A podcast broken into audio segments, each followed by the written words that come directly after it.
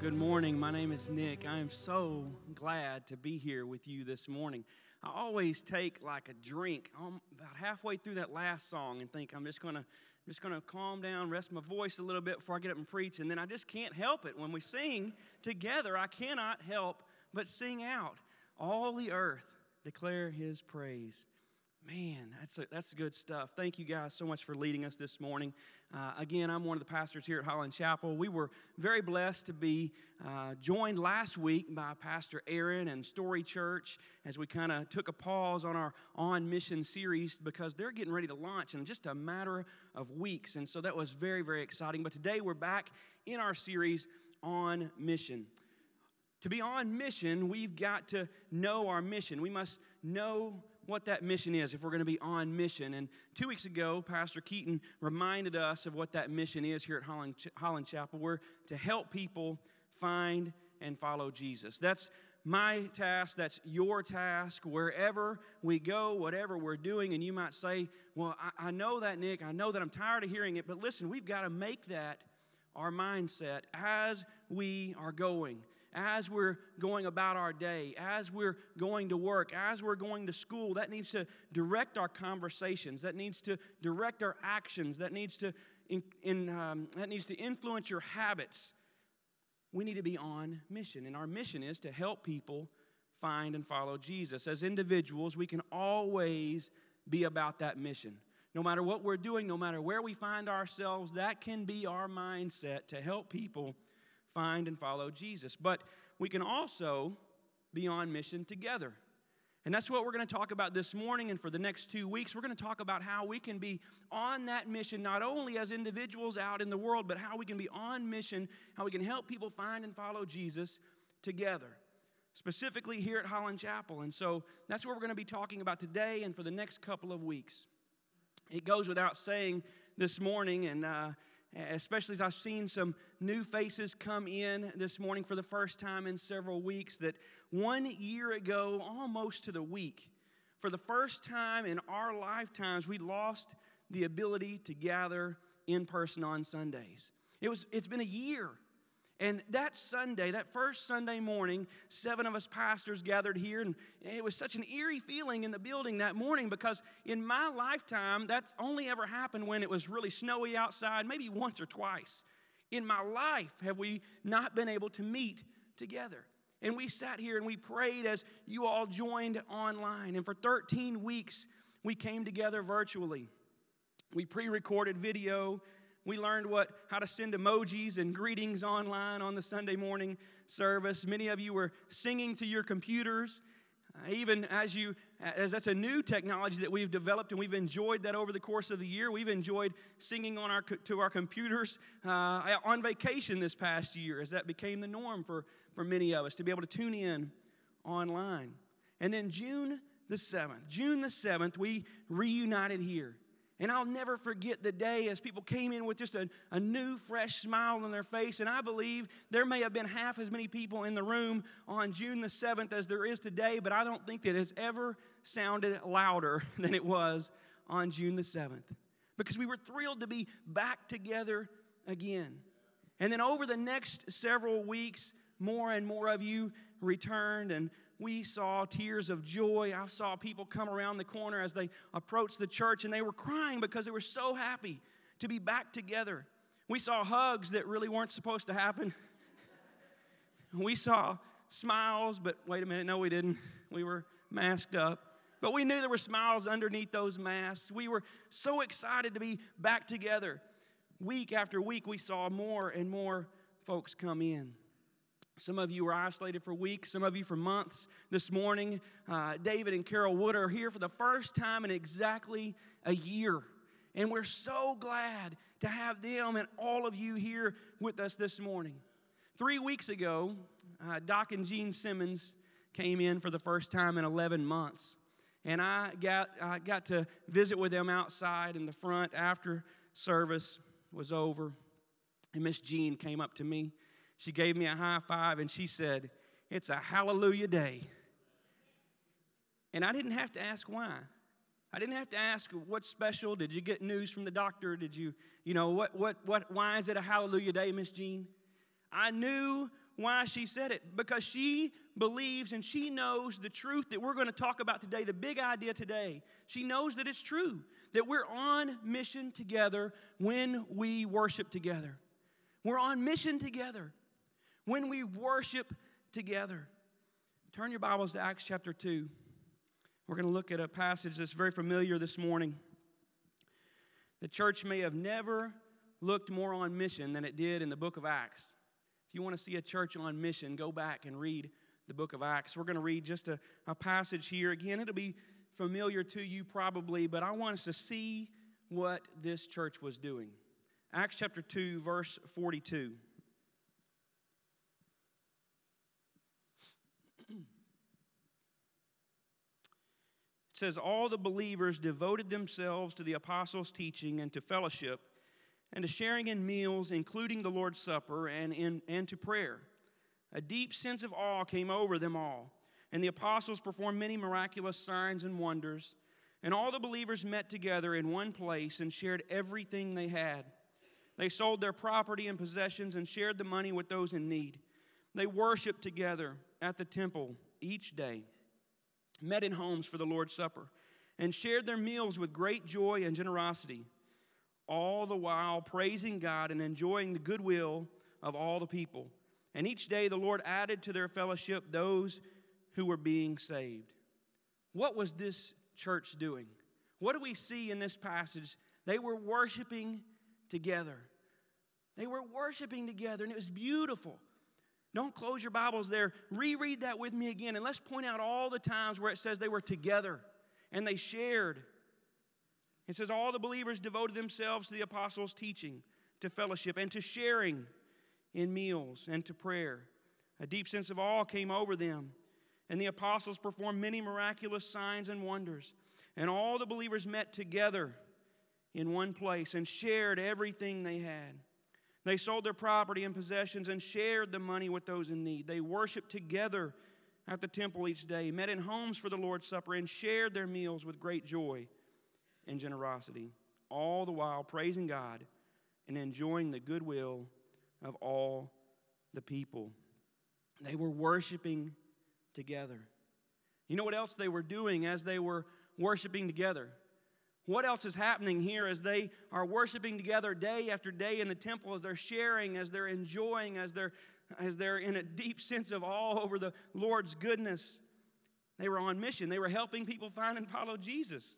They were on mission, the last sentence. And each day the Lord added to their fellowship those who were being saved. They were on mission. They were a church that was helping people find and follow Jesus. I bet there was some investing inviting going on at that church. I bet they were inviting everybody. I bet they couldn't wait to get out and probably see how much further out they could go to invite people to come in. Your students, I'm going to take a little note here and brag on them. HCSM on Wednesday nights, Holland Chapel Student Ministry, they have invested and invited. This week, we sent out a whole stack of guest cards. They've had 47 first time guests just this year, 47 in two months. That's because they're investing and inviting. They want to help people find Jesus. We promise here at Holland Chapel to connect everything back to the gospel, everything back to the good news of Jesus. That's what we tell our new members in our membership class is that if you'll invest and invite, we will make sure they hear about Jesus on Sunday mornings. This morning I was texting back and forth with one our, with one of our former pastors, Luke Brown, and I said, What an incredible privilege we have to share the gospel this morning, Luke. Let's do it. We love it. We love to tell people about Jesus. And if you want to help people find Jesus, invest and invite. There's some easy car- there's some cards back there in the back. Easy ways to invite people to church. Not so that we can get another number on, a, on an attendance, so that they can find Jesus. There's invite cards there for Holland Chapel. There's Easter invite cards. Just tell them to go to church somewhere, anywhere. They need to find Jesus. And if they come here, they will hear, I promise you, that they're desperate for a Savior. And they'll hear that His name is Jesus.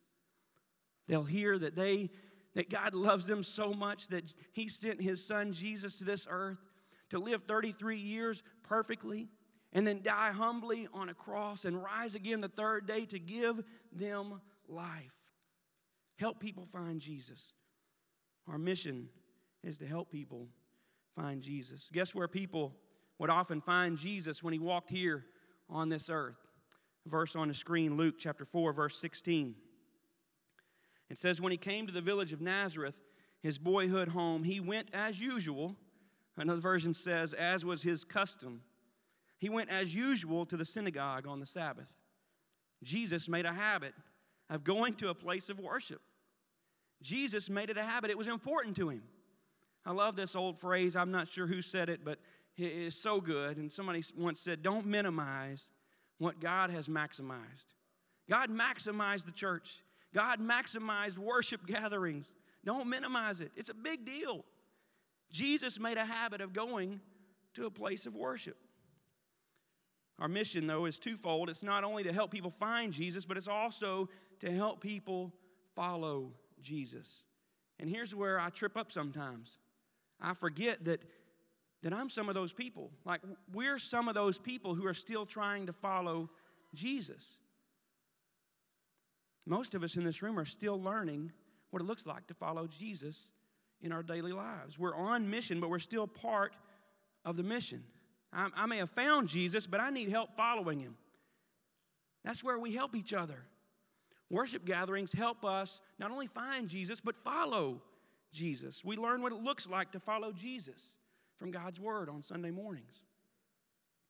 In Acts chapter 2, the early church, it said they were committed to sitting under the teaching of God's Word. Why?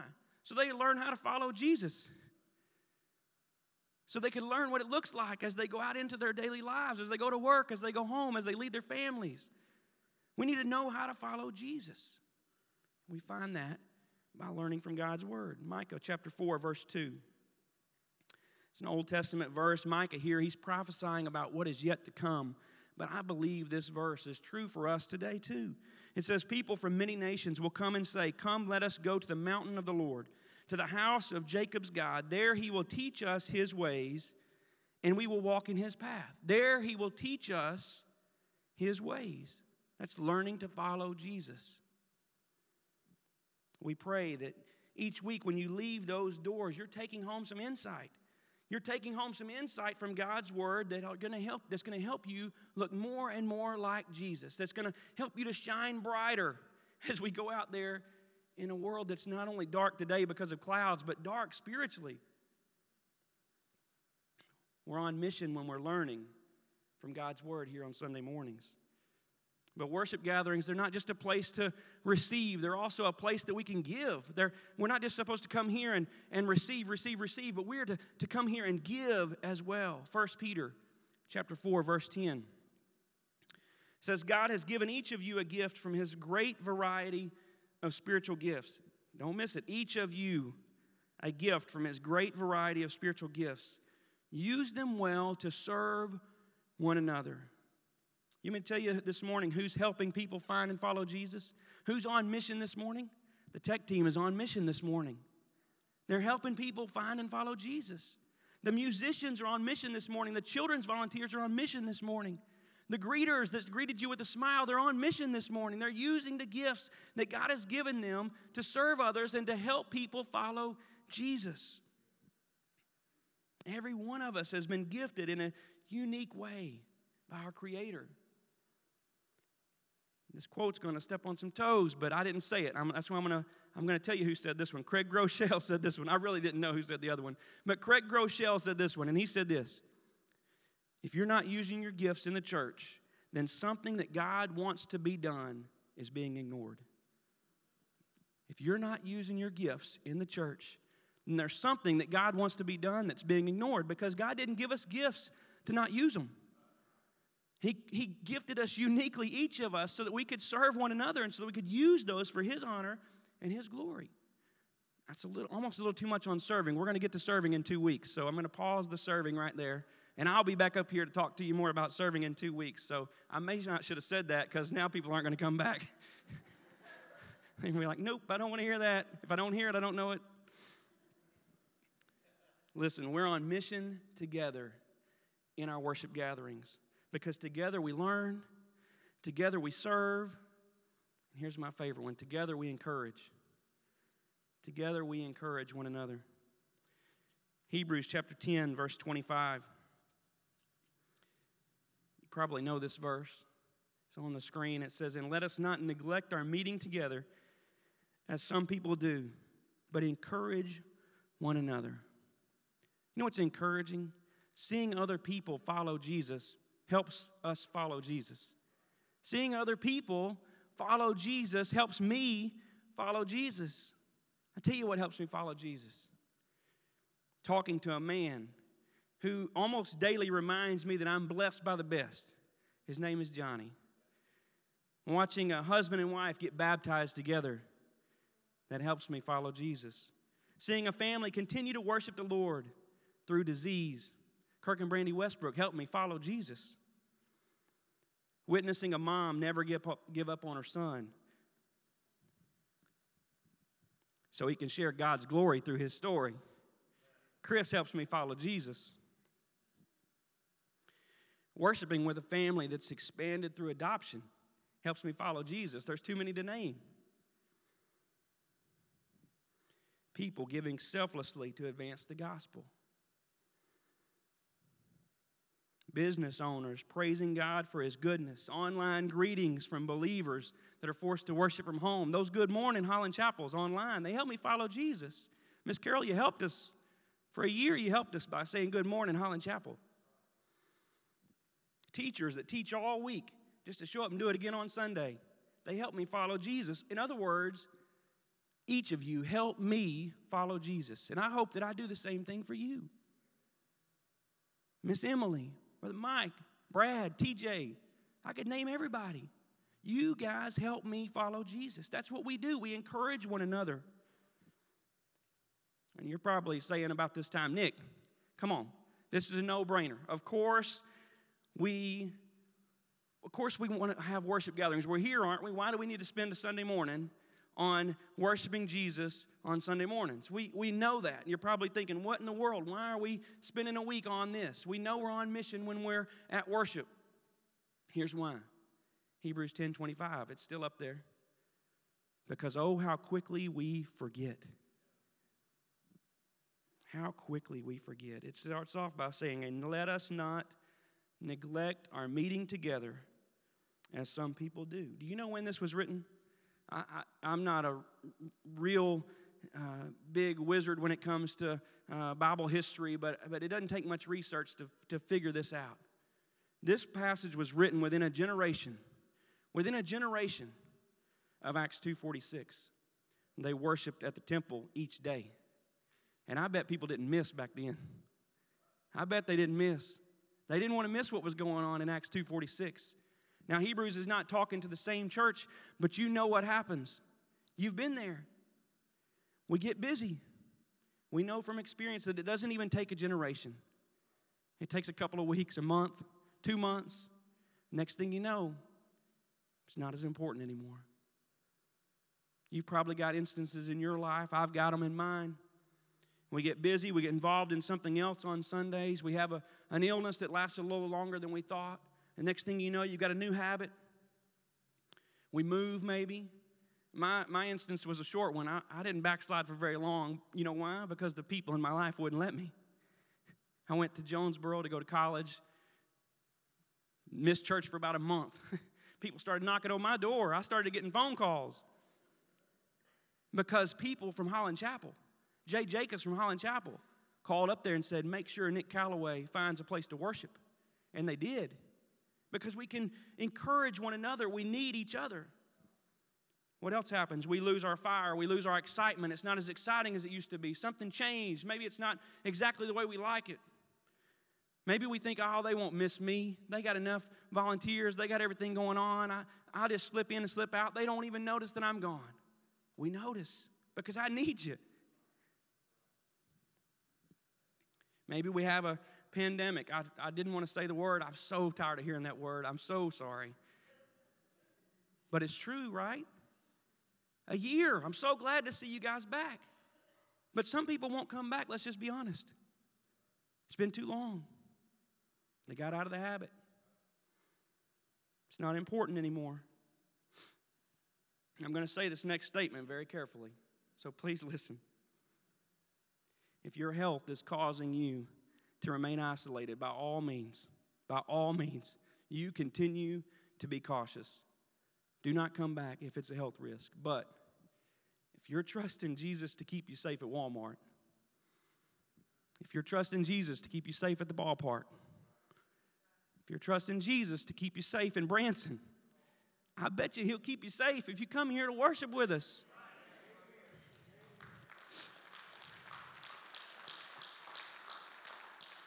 Let's be on mission together.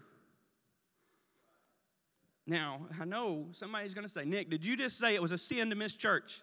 Did you say it was a sin to miss church? No, but here's what I'm asking you to do I'm asking you to do a heart checkup. And this one don't cost you $99. Do a heart checkup. Ask yourself this question When I miss church, not the building, the people, when I miss church, do I miss church? When I miss church, do I miss church? In other words, do you have a longing to learn, to serve, to be encouraged by other believers? Working together to help people find and follow Jesus.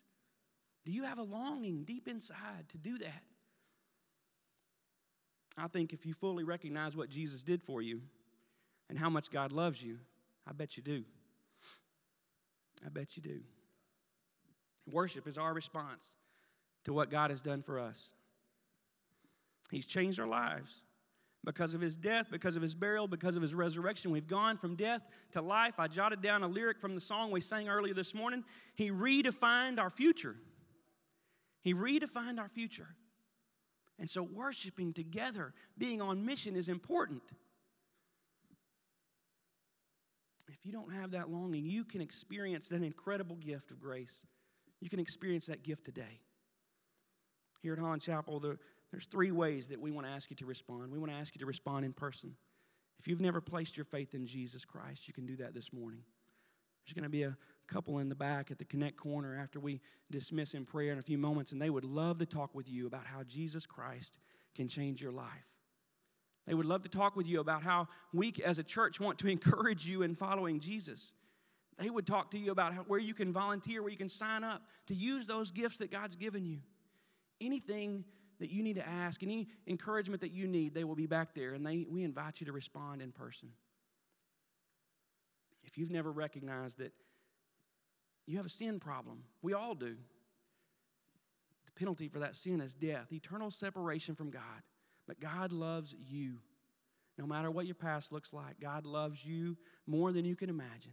And He sent His Son Jesus to pay that price. All you must do is admit it, admit that you need Him, believe what the Bible says about Jesus to be true, and confess it with your mouth. And Jesus Christ can change, He can redefine your future too.